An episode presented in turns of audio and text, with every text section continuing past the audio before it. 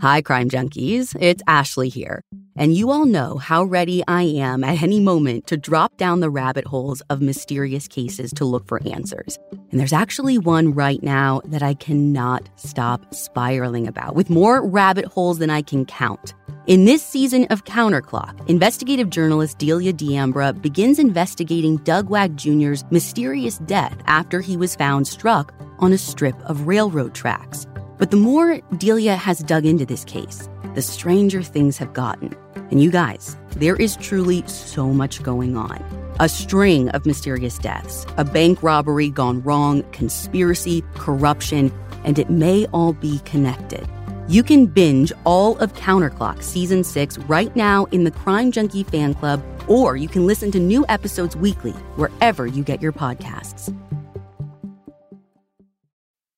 Quality sleep is essential. That's why the Sleep Number Smart Bed is designed for your ever evolving sleep needs. Recently, I've been sleeping flat on my belly, and my chiropractor said that if I'm gonna do that, I should really have as firm a mattress as possible. So, I didn't have to get a new mattress. I just cranked my sleep number up all the way to 100, and I've avoided any lower back pain that sometimes comes with belly sleeping. JD Power ranks Sleep Number number one in customer satisfaction with mattresses purchased in store. And now save 50% on the Sleep Number limited edition smart bed for a limited time. For JD Power 2023 award information, visit jdpower.com/awards. Only at Sleep Number store or sleepnumber.com. Sometimes it's challenging to connect with friends and family who aren't native English speakers. So learn their language with the most trusted language learning program, Rosetta Stone. Their efficient, immersive lessons are used and beloved by millions. The TruAccent feature even provides feedback on your pronunciation. Learn on the go with convenient, flexible, and customizable lessons as short as 10 minutes. For a very limited time, our listeners can get Rosetta Stone's lifetime membership for 50% off. That's 50% off unlimited access to 25 language courses for the rest of your life. Redeem your 50% off at rosettastone.com slash crimejunkie. This show is sponsored by BetterHelp. Therapy is a safe space to get things off your chest and work through whatever's weighing you down. If you're thinking of starting therapy, give BetterHelp a try. It's entirely online, designed to be convenient, flexible, and suited to your schedule. Just fill out a brief questionnaire to get matched with a licensed therapist and switch therapists at any time for no additional charge. Get it off your chest with BetterHelp. Visit betterhelp.com slash crimejunkie today to get 10% off your first month. That's betterhelp, H-E-L-P dot com slash crime junkie.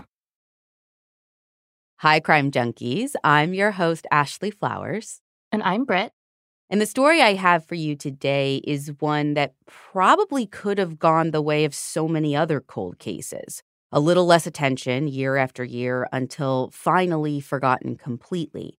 But instead, this case has stayed alive for over 37 years, thanks to the tireless efforts of two parents who have never given up the hope that they'll one day know what happened to their daughter.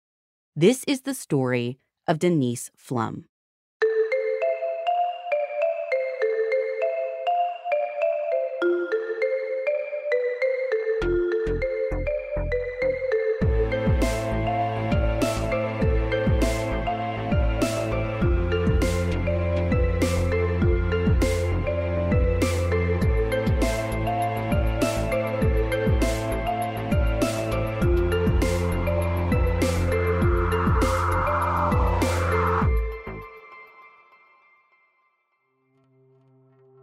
It's March 28th, 1986, and Judy Pflum is getting home from her job at the local bank. Now, it's like the middle of the day. It's Good Friday, but the bank is closed for this like three hour break for the religious holiday. It's from like noon to three. And on this day, the weather is beautiful and warm. It's one of those days when you can just tell winter is on its way out. Well, when Judy gets home, it's just a little after 12, and her 18 year old daughter, Denise, is actually getting ready to leave. Because you see, the night before, Denise had been at this spring break bonfire party out in this field, but at some point during the party, she lost her purse. And so now she's planning to go back to where this happened at and see if she can find it. So she tells her mom that she had asked a few friends if anyone could go with her, maybe to help her search, but everyone was busy, so she's just gonna go it alone. So Denise heads out in her parents' Buick at around 12:30 and Judy starts doing some work around the house, taking advantage of her time off to just get some things done.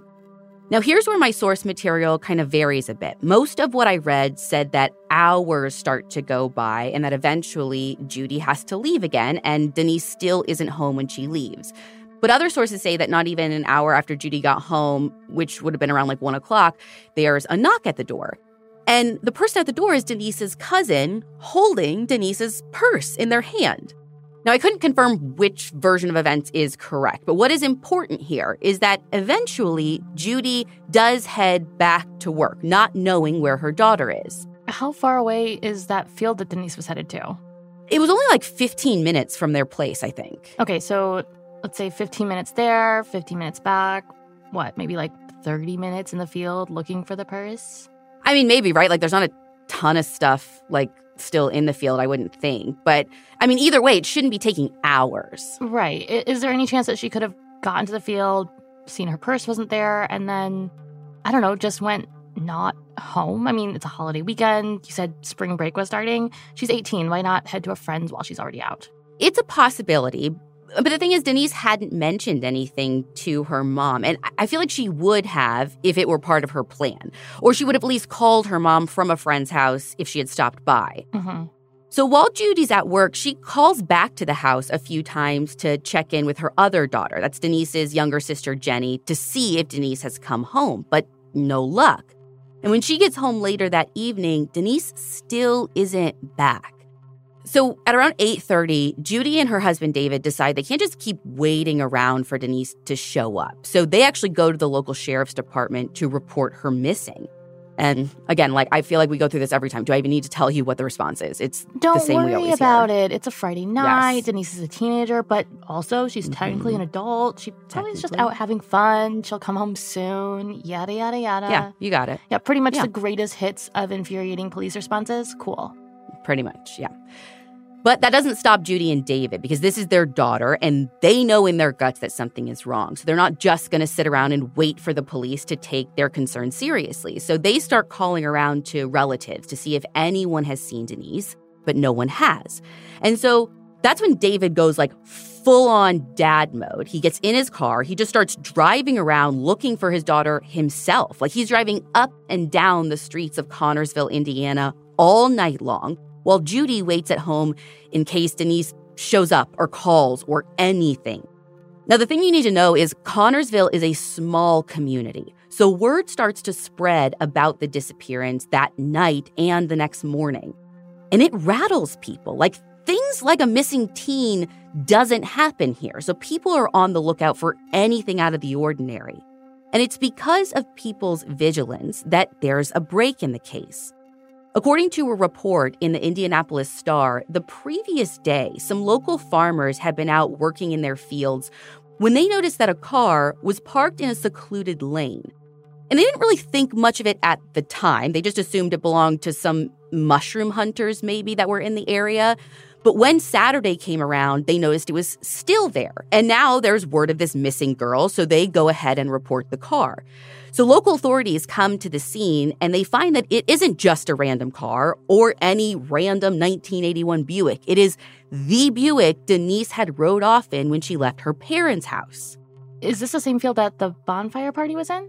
No, so this is actually a field that's maybe like four miles ish away from where the party was held. So it's not like it's parked right where she would have been looking for her purse. Now, once authorities realize that this is her car, they finally start taking her disappearance more seriously.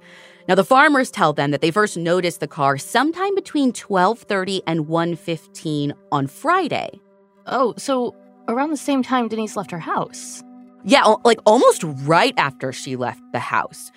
So police start processing the car right there at the scene. And they search the surrounding fields looking for any clues about why the car was left there or where Denise might be. But the problem is they don't find anything. I mean, the car itself doesn't even show any signs of foul play. It is like someone just parked it there and walked off. So Judy and David are notified, and they're asked to come take a look. Maybe they're going to notice something significant that police are missing, like something that would only stand out to family or someone that knew her. But when they look inside, nothing jumps out to them either. I mean, the seat is even still in Denise's normal driving position. The doors are locked. The only thing is, the keys are nowhere to be found. Now, the only thing that they actually collect that feels like it has any kind of evidentiary potential are several fingerprints that were collected from the car itself, although I'm not sure where they were taken from. And there's also a red handkerchief, but that actually shows up the day after the car was found in this area. So I don't know if they removed the car or they're still processing the car, but basically they come back the next day and there's this red handkerchief that they know wasn't there before, which to them means someone came back, which they find really suspicious. So they collect it, and I think at first they might have thought that it was Denise's because she had one like that apparently. But they quickly learned that it couldn't have been hers because hers is later found in her room. So they're thinking that this could be important. They have something to hold on to. Now, over the next few days, police, firefighters, volunteers, even Denise's fellow high school students search everywhere for her, but they come up with nothing. I mean, I hate to come back to the police's greatest hits, but is there any reason to consider that Denise ran away? No, I mean, all her friends and family say that Denise had so much going for her. Like, she was about to head off to Miami University in the fall to study microbiology, which she was super excited for. She had track practice, different events. Her prom wasn't far off. Like there was nothing that indicates she was looking to escape anything. Okay, what about the usual suspects? Like any enemies or boyfriends? No enemies, no boyfriends, even really, though there is an ex boyfriend. His name is Sean McClung, and he and Denise had been together for like three years, so like most of high school. But she had decided to break things off about a month before she disappeared. And according to letters that Denise wrote her friends, she painted their relationship as less than healthy, really, and anything but friendly. She says that she was fearful for her life at some point and oh. that Sean was possessive, which obviously catches investigators' attention. But when they talk to Sean, he has like a completely different story to tell. He says that the breakup was mutual, that they were still friends, so he doesn't really have it out for her.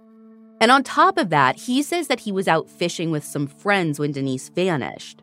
And I assume police verified this with the friends. Um, they tried. The problem is the friends say that he wasn't with them, but for some reason, like Sean isn't questioned much more. Like it doesn't seem like police like thought this was as weird as you do or I do. Like they just kind of take him at his word, which even though they like know his word is lying. Yeah, I was going to say even though nothing he's saying is really lining up with what other people are saying about him, his relationship with Denise, everything. Yeah, but police seem entirely unconcerned back then. And you know who else seemed entirely unconcerned during this time? The main man himself, Sean. Because one of Denise's family members talks to him like the day after her disappearance, and he doesn't even seem worried at all. He doesn't even participate in any of the searches for her.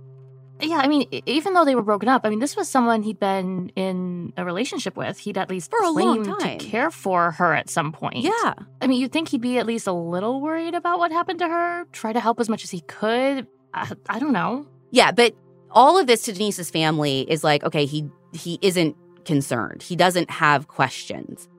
And to make matters worse, not long after her disappearance, Sean just up and leaves and moves to Arizona. So at some point, even if they wanted to ask him follow up questions, he's not even he's not around. Even yeah.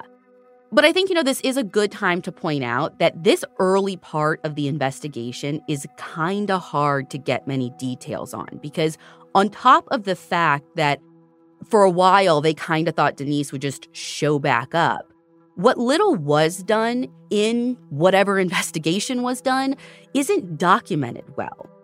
There's a three part Vice News documentary called Small Town Secrets, which is this really fantastic deep dive into the case. Like, I highly recommend watching it. And according to that documentary, the lead investigator on this case, a guy named Ted McQuinley, he didn't really keep any notes. What? So there's no official documentation of who was questioned, what leads were followed up on, what leads were like closed out, what's still lingering. And, and, to put it in perspective, like apparently Denise's bedroom was never even searched to see if there were any clues or indication that she might have been in trouble. Uh, like, wasn't searched in those early days of the investigation or wasn't searched ever? I don't think ever. Did her parents at least look through it and, and keep stuff? Or, I don't know, go to the police, offer her room up? It's like, hey, thanks for searching all those fields. What about her freaking room for some clues or something? I'm sure they wanted to at some point. But here, oh, let me just tell you there's this big hurdle in this case that they faced early on that no one really even knew was a hurdle at the time.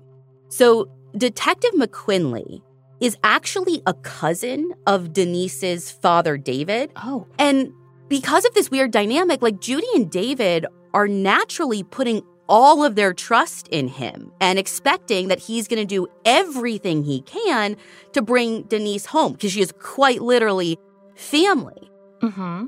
So the stuff that's making us pull our hair out 37 years later, like, I think in their minds, like, oh, it must not be important because if it was, surely McQuinley would be on it. Like, you know, they believe he knows what he's doing. They believe that he, like, mm-hmm has her best interest. It's not only trusting law enforcement, it's trusting a member family. family. Yeah, so they're like, there must not be anything that they need from her room. Because, you know, it's not like they know what goes into a missing persons investigation. Like, mm-hmm. they've never done this before. They shouldn't have to be doing this. And this goes back to even like Sean not being talked to anymore. Like in their minds, they're like, oh, well, he must have been cleared. Like that's why they, like, they've moved on. They're looking at other people. And actually, at least that sentiment wasn't totally wrong because there was someone else that police were looking at. It's a beautiful moment. Your baby is taking their first steps, and then comes the not so beautiful moment blowout, diaper leakage, messy stuff where you really don't want it. Thankfully, this can all be avoided with a parent's must have diaper, Pampers Cruisers 360. Pampers Cruisers 360 have up to 100% leak free fit the blowout barrier in the back helps prevent leaks no matter how active, on the go, or wild your baby moves. Josie pretty much skipped crawling, and the girl is now full on running. And Pampers Cruisers 360 has saved me from some very massive, messy situations. So as soon as your baby starts standing or walking, get them in Pampers Cruisers 360. Because unlike other diapers, there are no diaper tabs. Instead, they have a stretchy 360 degree waistband that you can pull on so easily. Add Pampers Cruisers 360 and free and gentle wipes to your cart or pick them up at your local grocery store or big box store. For trusted protection, trust Pampers, the number one pediatrician recommended brand. The only acceptable reason to interrupt a podcast? Your dog. Take a minute now to pet your dog while you learn all about Bark, the company dedicated to making dogs happy. Every month, BarkBox designs and delivers a whole new collection of toys and treats just for your best bud. Every toy is tailored to your pup's size and playstyle. From squeaky plush toys from BarkBox to ultra tough, durable ones from Super Chewer. Our dog Birdie is a huge toy girly. She is surprisingly gentle for the most part, but is also a pretty intense chewer. So she'll like delicately pick up her new toys from BarkBox, then deliver them to a safe place where she can attempt to destroy them. But these are super chewer toys. They're no joke. Every treat is made with yummy, healthy, all natural ingredients like pumpkin and sweet potato, and each box is inspired by a new theme and comes with fun surprises for you and your dog. Birdie literally sniffs out the bark box when it arrives and follows it around until we open it up and let her check it out. For a limited time, they'll double your first box of goodies for free. To get your free upgrade, go to barkbox.com slash crimejunkie.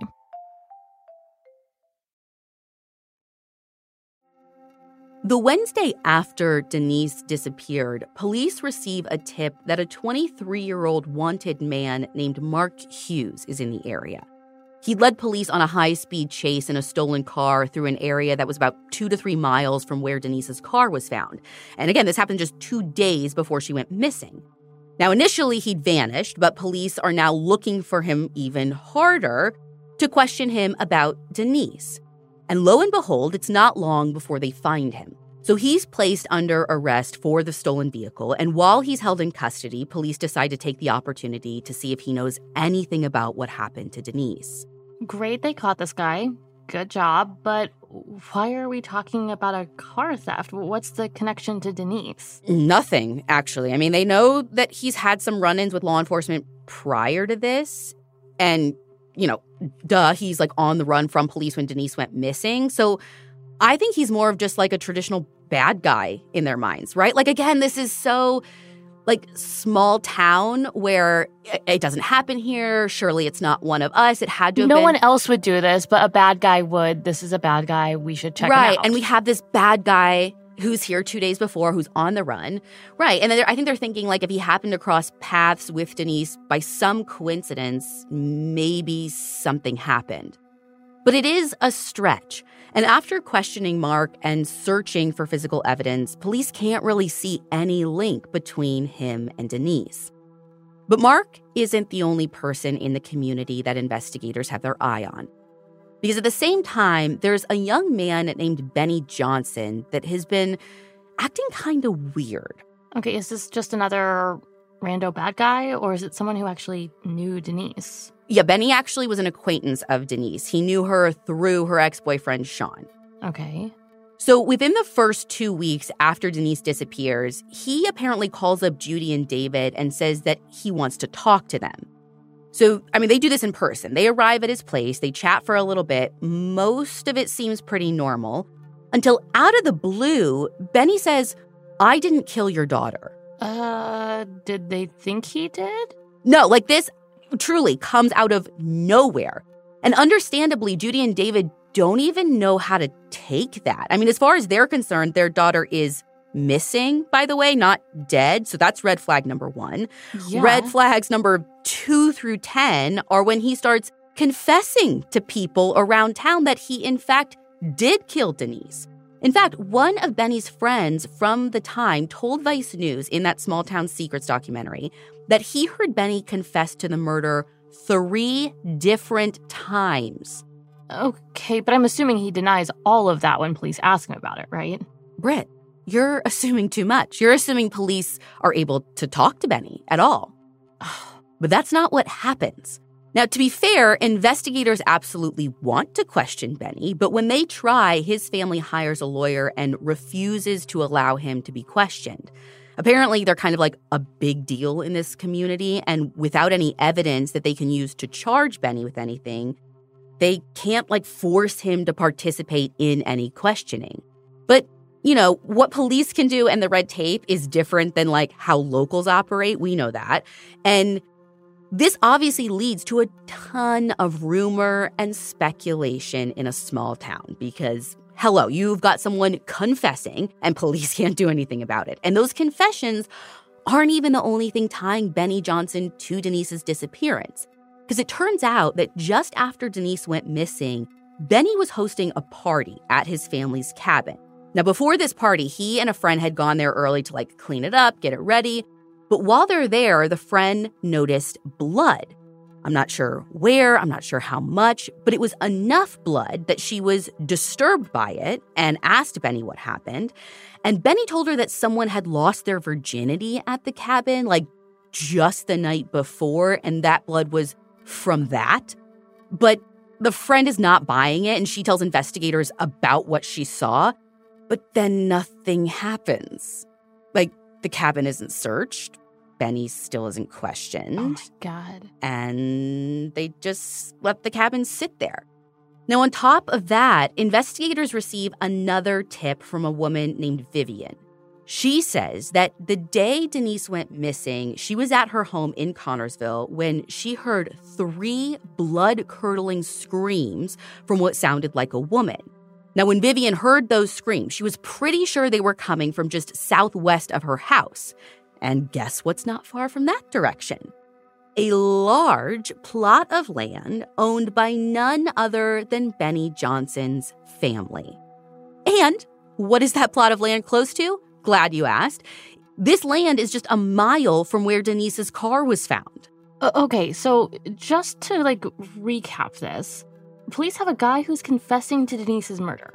Check. a witness who found blood in this guy's family's cabin the day after Denise's disappearance. You are correct.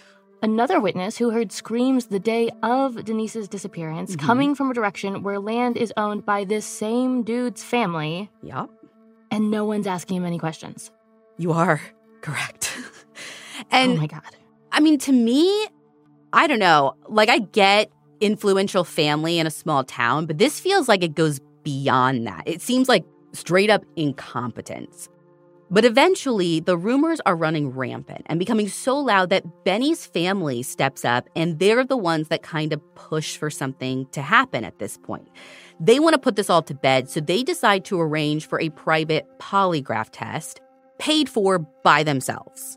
Okay, so I appreciate their willingness to do something, but I feel Mhm. like this ain't it.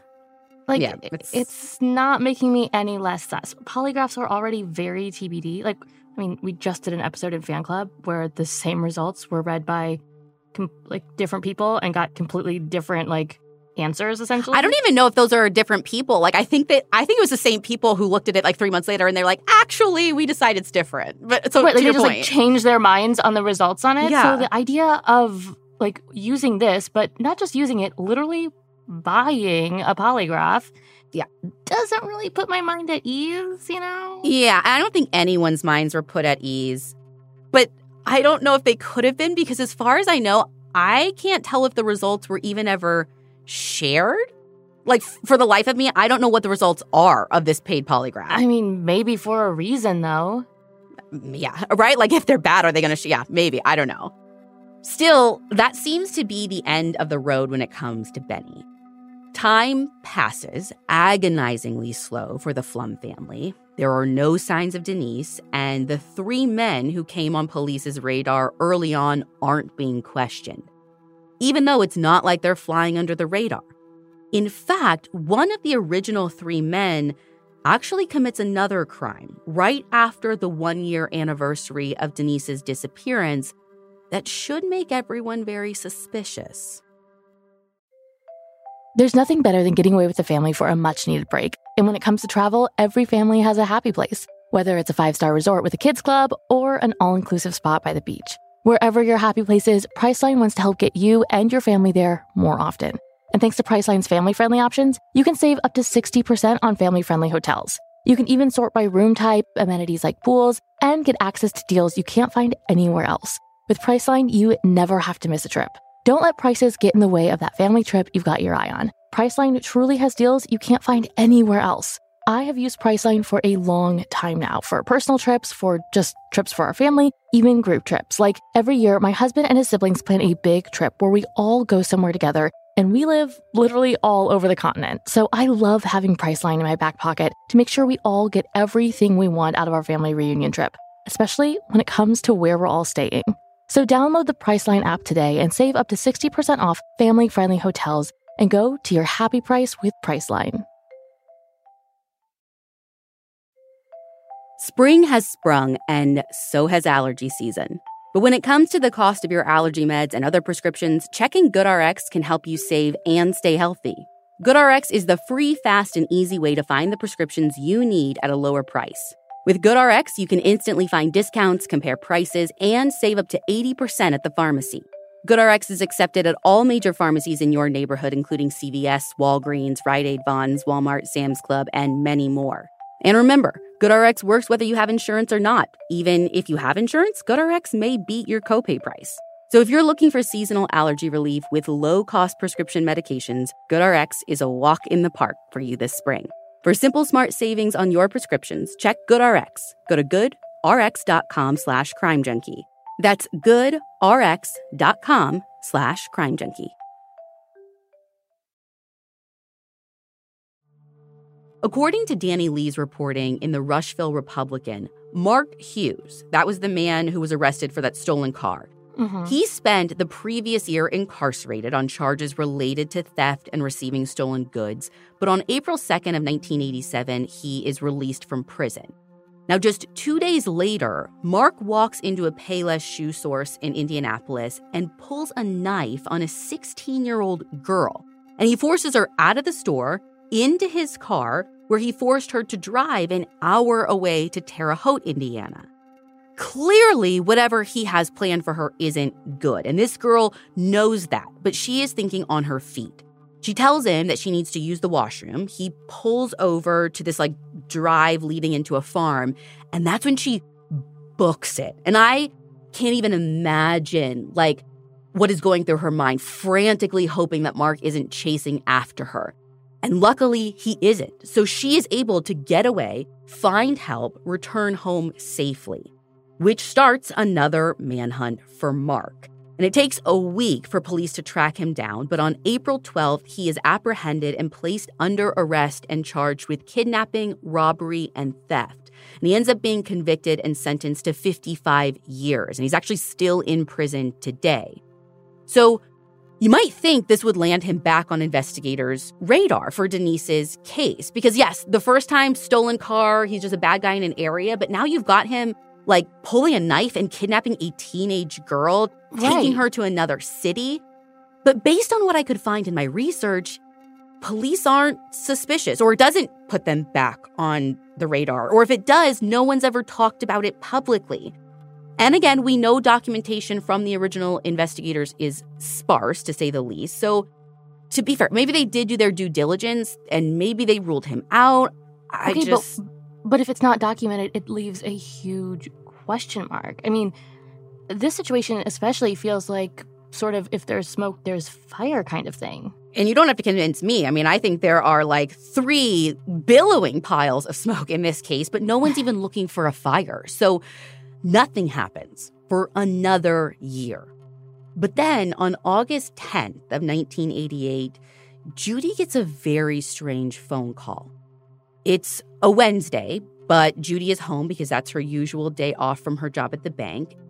And when the phone rings and she picks it up, right away she hears that automated message telling her she's getting a collect call.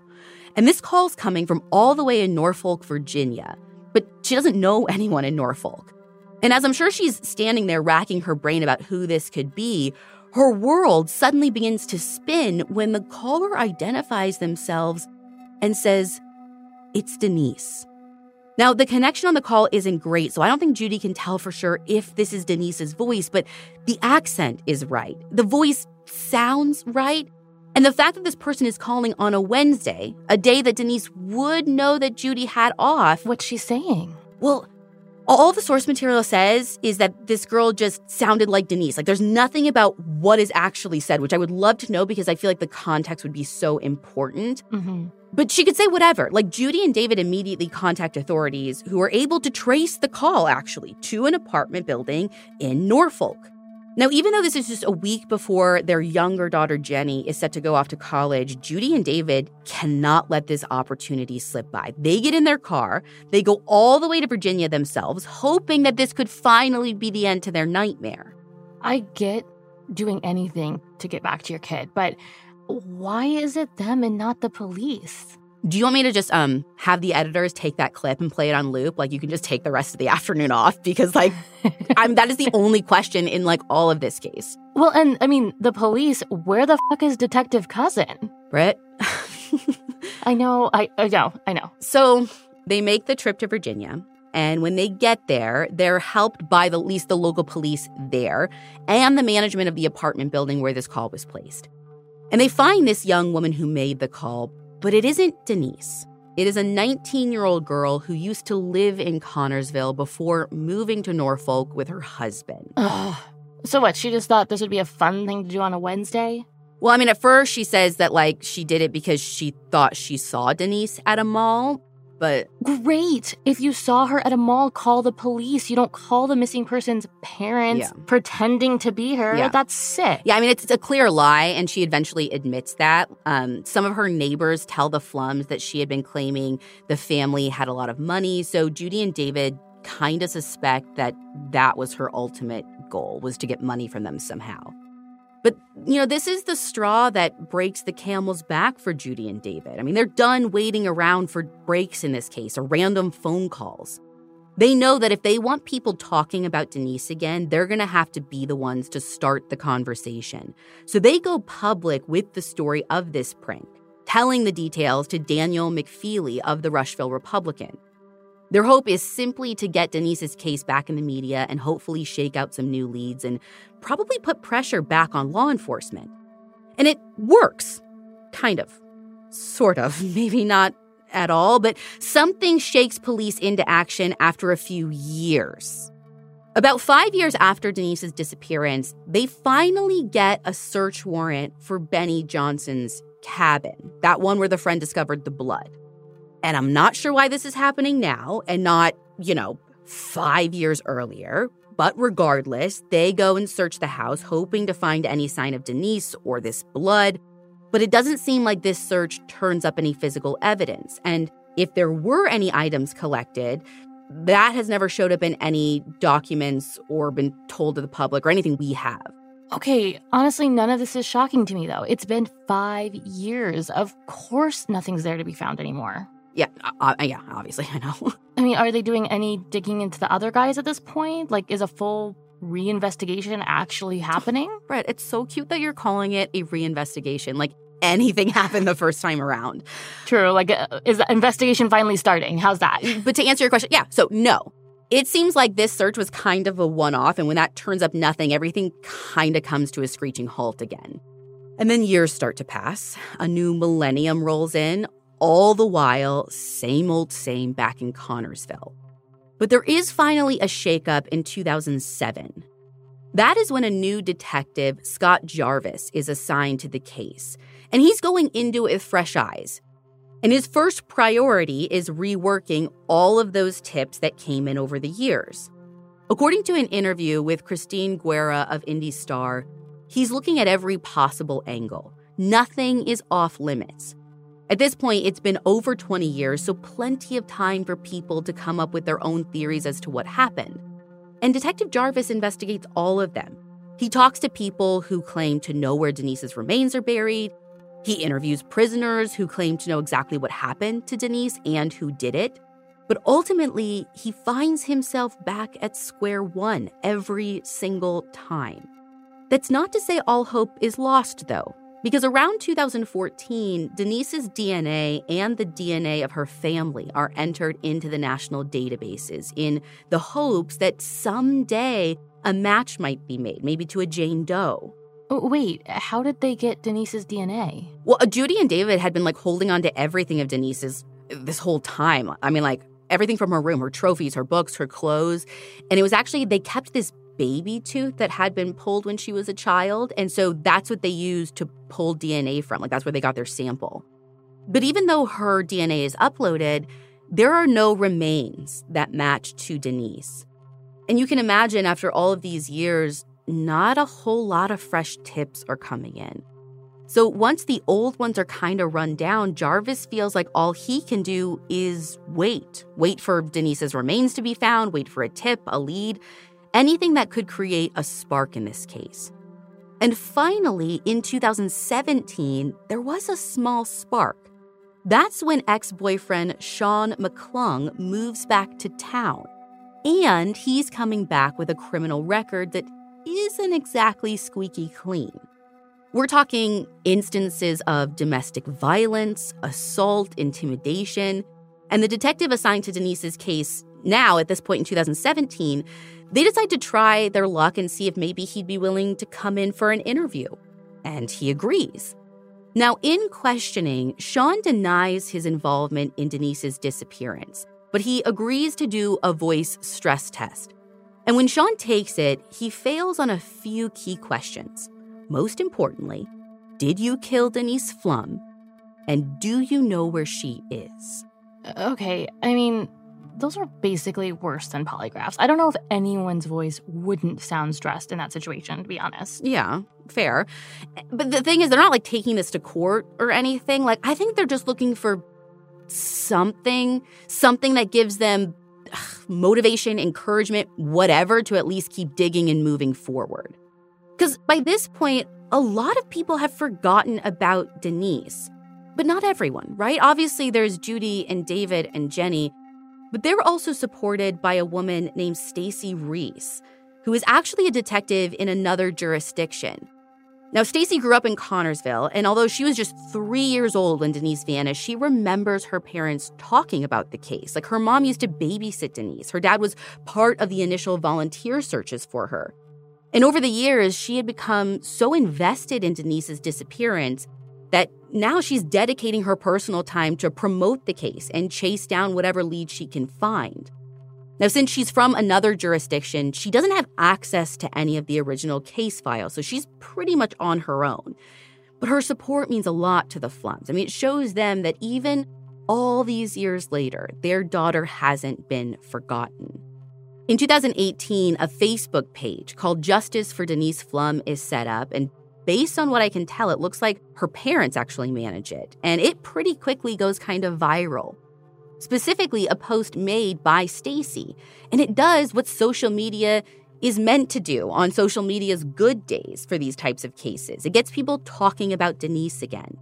So that's possibly why that same year, investigators decide to revisit some locations that had been rumored to be connected in some way to Denise's disappearance over the years.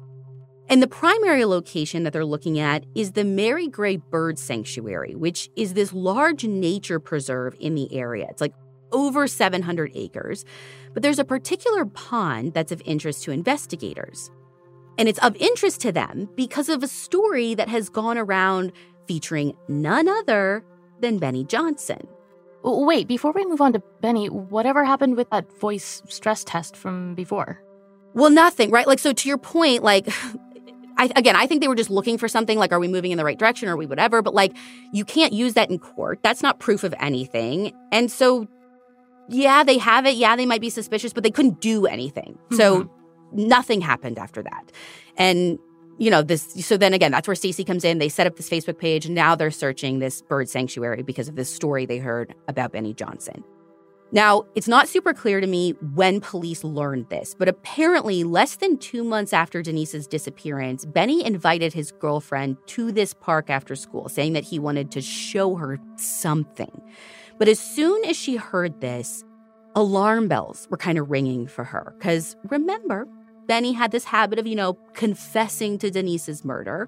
And although his girlfriend wasn't really sure if he was 100% like telling the truth, she also knows when a situation is kind of sus. So she actually wrote a note to one of her friends telling them what the deal was. And she said, if I'm not home by 4 p.m., I'm with Benny, I'm at this bird sanctuary, call the police. Uh, yeah, sounds like a rock solid relationship.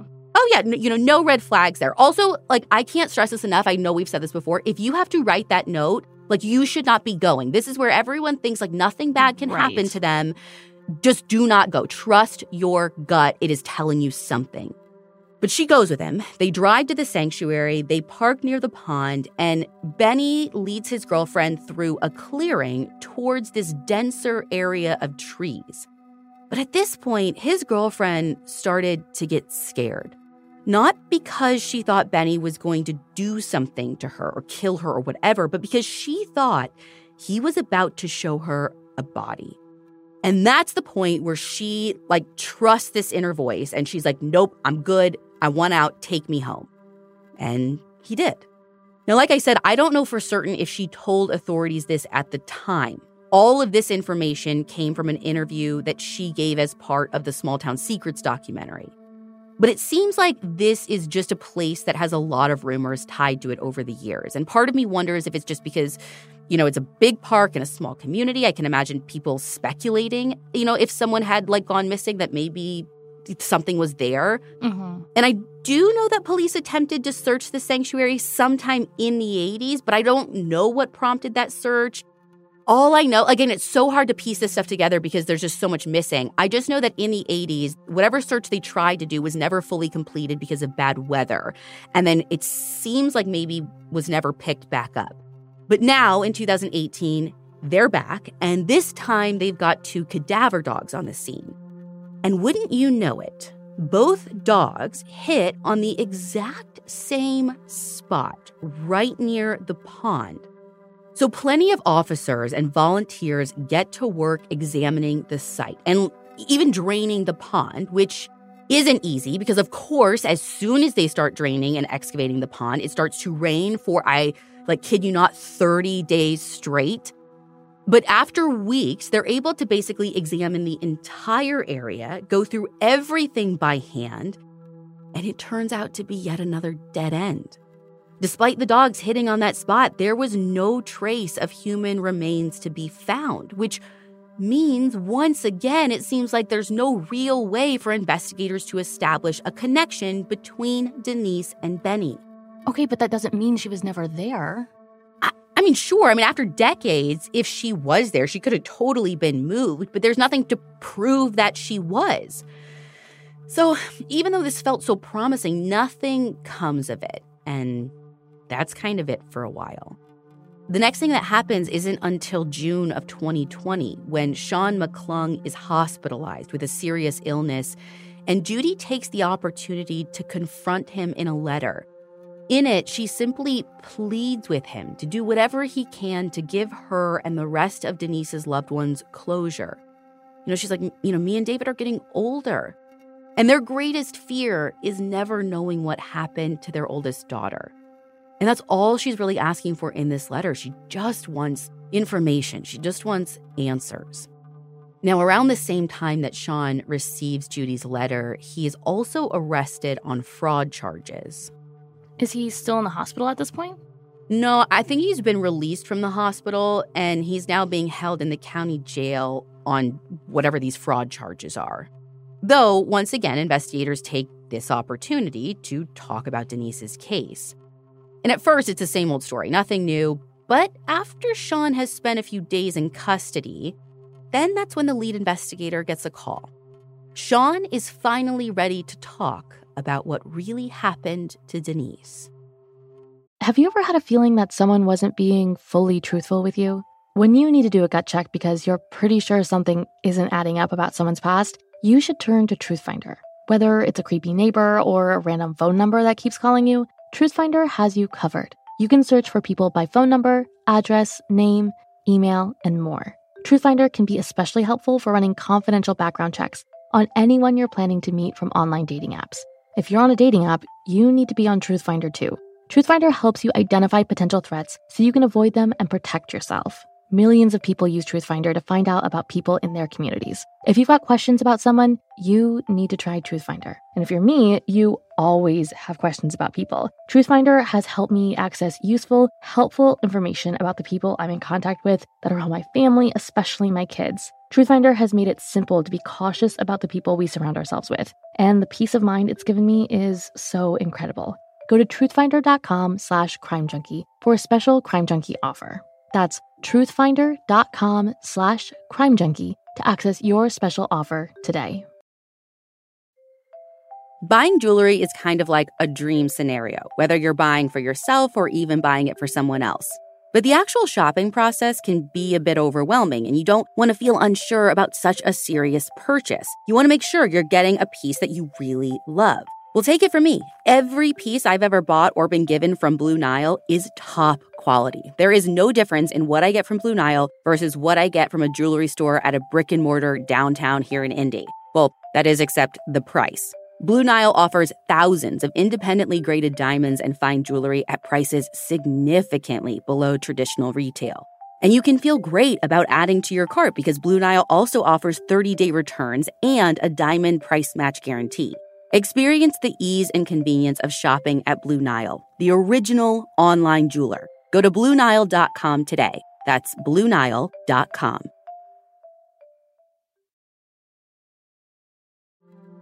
When investigators talk to Sean, he agrees to tell them what happened on two conditions. The first, he wants the fraud charges dismissed. The second, he wants immunity in Denise's case. But when investigators reach out to Judy and David to let them know the situation, they're actually okay with it. They say, you know, their one condition is Sean has to lead them to Denise's body. Because I wasn't kidding when I said all they want is answers and information. Like they just want closure. Right.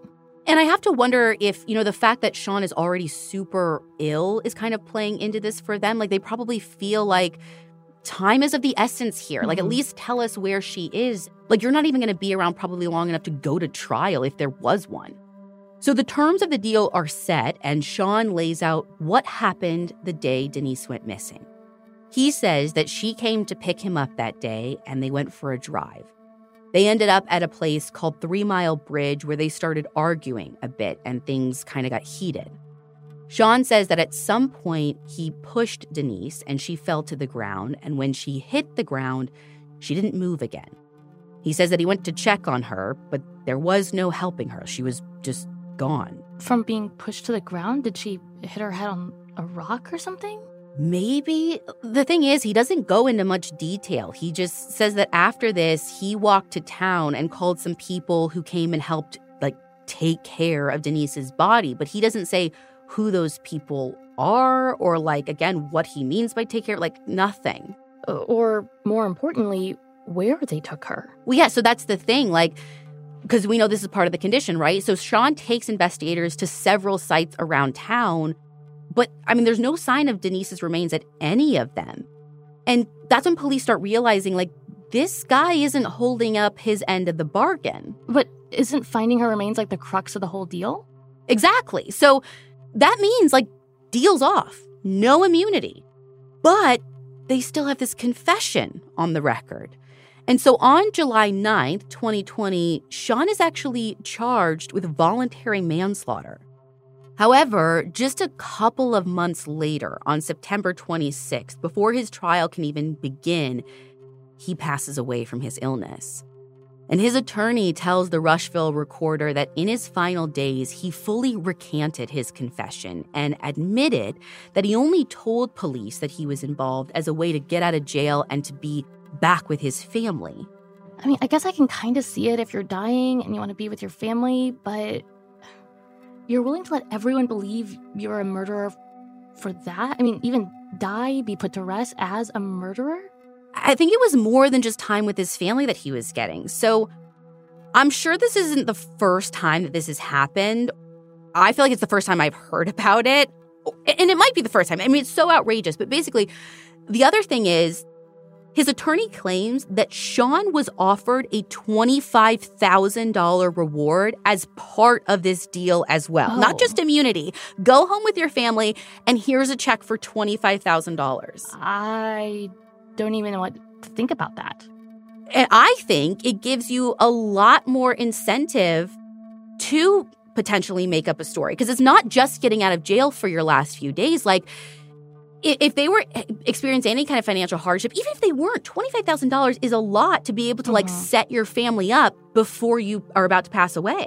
Oh, totally. And I mean, he never led them to a body. He never said if there was anybody helping him. Uh, it seems so convenient especially considering like the letters that Denise wrote about him, especially considering the fact that he has a history of domestic violence after Denise. But I really don't think his confession is a cut and dry situation. Like there's to your point, there's stuff that doesn't add up. So I guess that just leaves Benny Johnson and Mark Hughes? Well, I mean, it doesn't seem like Mark Hughes is on anyone's radar after 1987 for some reason. But yes, Benny Johnson is still definitely of interest to authorities. And there's actually another person with a connection to Denise's case who I haven't mentioned until now, just because it doesn't seem like he's ever been seriously part of the investigation. But, you know, what kind of crime junkie would I be if I didn't bring you down the rabbit hole a little bit? so, Brit, you'll know this, but like Larry Hall, you've heard of him before, right? Uh, yeah, I live in Indiana. Every Hoosier knows Larry Hall. Yeah, so he's considered for a second. And for our non Hoosier listeners who might just be like dipping their toe into true crime, Larry Hall is an alleged serial killer. He is currently serving a life sentence for the abduction of a young woman named Jessica Roach. But over the years, Larry has confessed to at least 35 murders in the Midwest, including Denise's. And the FBI actually thinks that he may have killed closer to 50. The thing is, he goes back and forth on these mm-hmm. confessions. Like mm-hmm. he confesses, then he recants, and then confesses, and then recants. And he never provides any kind of concrete evidence. And so, even the murders they suspect he's connected to, he's never actually been convicted of any of the ones, again, that he suspected of or even confessed to. And someday maybe I'll tackle Larry Hall because it is, I mean, there's just so much there. But the thing about him, it's more than just him like saying I did it, saying I didn't. So we like, again, like talked about him in passing in a fan club episode. Um, it was the one on Raina Ricin. Oh, yeah. And uh, this was a while ago. So if you don't remember, the thing that he did to connect him in that case, which is so weird, is that he had this like pill bottle or something of birth control, like that was like had her name on it or something. But what they found out that it like it wasn't actually hers, and maybe he like like f- faked that bottle, mm-hmm. which means he wasn't actually connected to the case. He just was like following her case, and so that's what I'm saying. It's more than just him like talking about stuff. Like this dude was was very strange, and and it gets very complicated when you talk about Larry Hall. Now, I know investigators on Denise's case have spoken to Larry. They have even offered him immunity, just like they did with Sean, if he can point them to Denise's body. But they didn't get any useful information out of him. He talks in circles. There was actually, again, completely fiction. Well, it's it's based on the true story, but totally fictionalized. Um, a show called Blackbird on Apple, which I actually really enjoyed. Mm-hmm it gives you a good sense of like how he just goes in circles and like you cannot get a straight answer from this guy. So Larry Hall feels kind of like another dead end to me. Even if he was responsible, like I don't think he's someone we're ever going to get answers out of. But Judy has actually gone on the record with WTHR saying, although she can't completely count him out, you know, even to her, he's not really the person she's focused on. I mean, uh, statistically, it's almost got to be either Benny or Sean. Does the family lean more towards one or the other? I think Benny now. I mean, obviously, there was a time when they were suspicious of Sean. That's why Judy wrote him that letter. But mm-hmm. I really think that when he couldn't lead them to her body, that's when they saw like the gaping holes in his story. So that leaves Benny. And again, multiple people have come forward saying that he's confessed to being involved, though I should point out he's actually not the only one because over the years, his cousin Randy Cates has apparently confessed to his friends that he was involved as well. Now, police have actually been able to question Randy, but, you know, of course, to police, he denies any involvement. Okay, but it's just bananas to me that there are two people who are going around saying that they were involved, you know, that they actually had something to do with Denise's disappearance, and nothing can be done. Oh, I agree. And Stacey Reese actually points out in the Small Town Secrets documentary that even if Benny has a lawyer, which seems to be the issue, right? Like why they haven't mm-hmm. talked to him over all of the these years, you could still try to question him. You might not get anywhere, but it's a start. I mean, the fact that he has never been questioned, wait, even through a lawyer. I, again, I like it boggles my mind. But I, again, you can turn it down. I wait, don't know. Back, back up. I guess I I assumed he'd been talked to when they took like a new look at the case back in what, like 2007 or 2017? No, he's still, I mean, as far as I know, never been talked to, unless there's some behind the scenes stuff that I don't know. Okay, so did Stacey Reese talk to him? A little, like, so as part of the documentary, she went to his house with the film crew, but like, she doesn't get much in terms of answers. He just says that the case has haunted him. He, he wants it to be over. Like, that's it.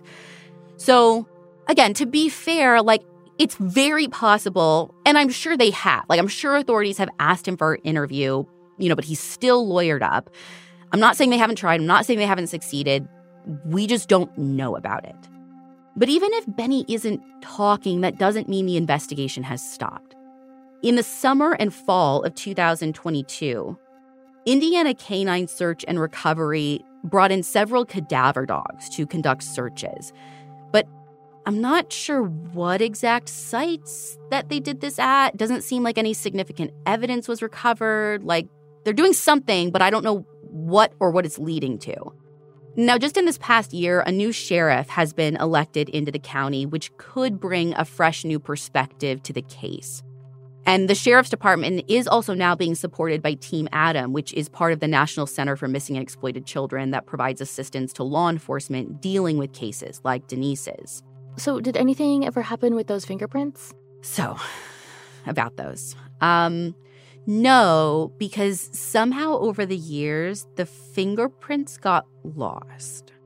Former Sheriff Joey Laughlin believes that they could have been the evidence they needed to help solve the case. I mean, he even tried to track down the fingerprints at various agencies, but he couldn't find them.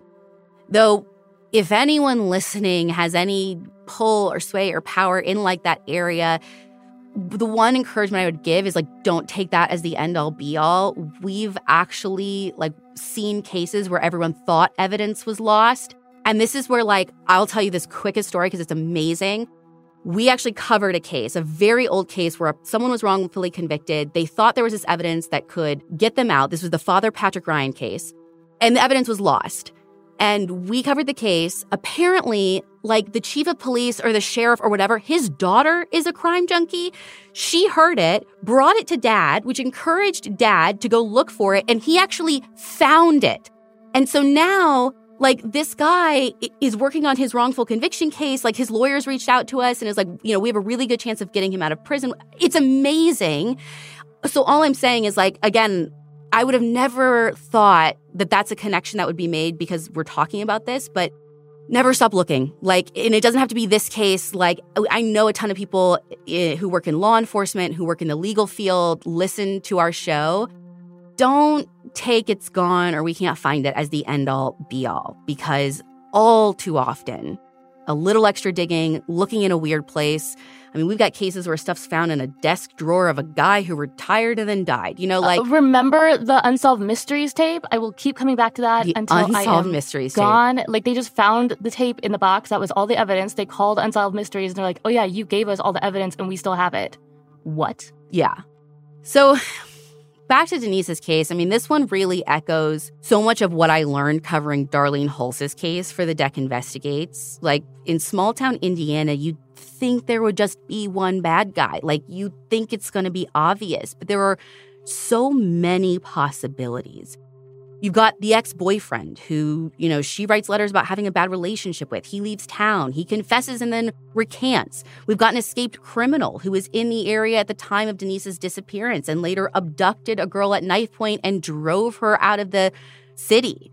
Then there's a man and his cousin who have confessed multiple times to being involved and refused to cooperate with investigators, and even a potential serial killer who has claimed responsibility. And those are just the ones on our radar. Mm-hmm. I bet if we had a peek behind the curtain, there is even more rabbit holes that haven't been explored.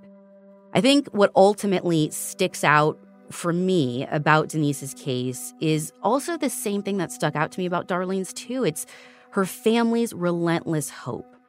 For over 30 years now, they have worked to keep Denise's case alive, never once giving up on the idea that they might find out what truly happened to their daughter. That's the same thing that drives Darlene's daughters. Not vengeance, not justice, just answers. And I just hope that one day soon their patience is rewarded. If you have any information about the disappearance of Denise Pflum, please contact the Fayette County Sheriff's Department at 765 222 1272.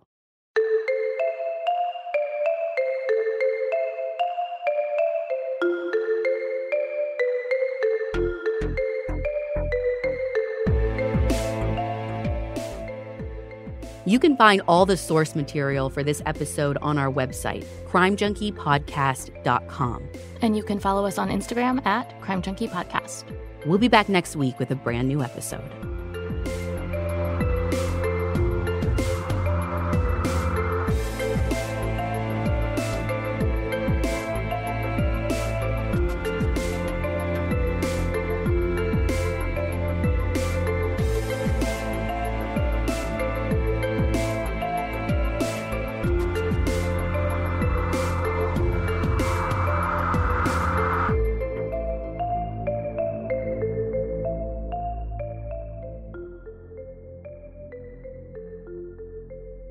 Crime Junkie is an Audio Chuck production.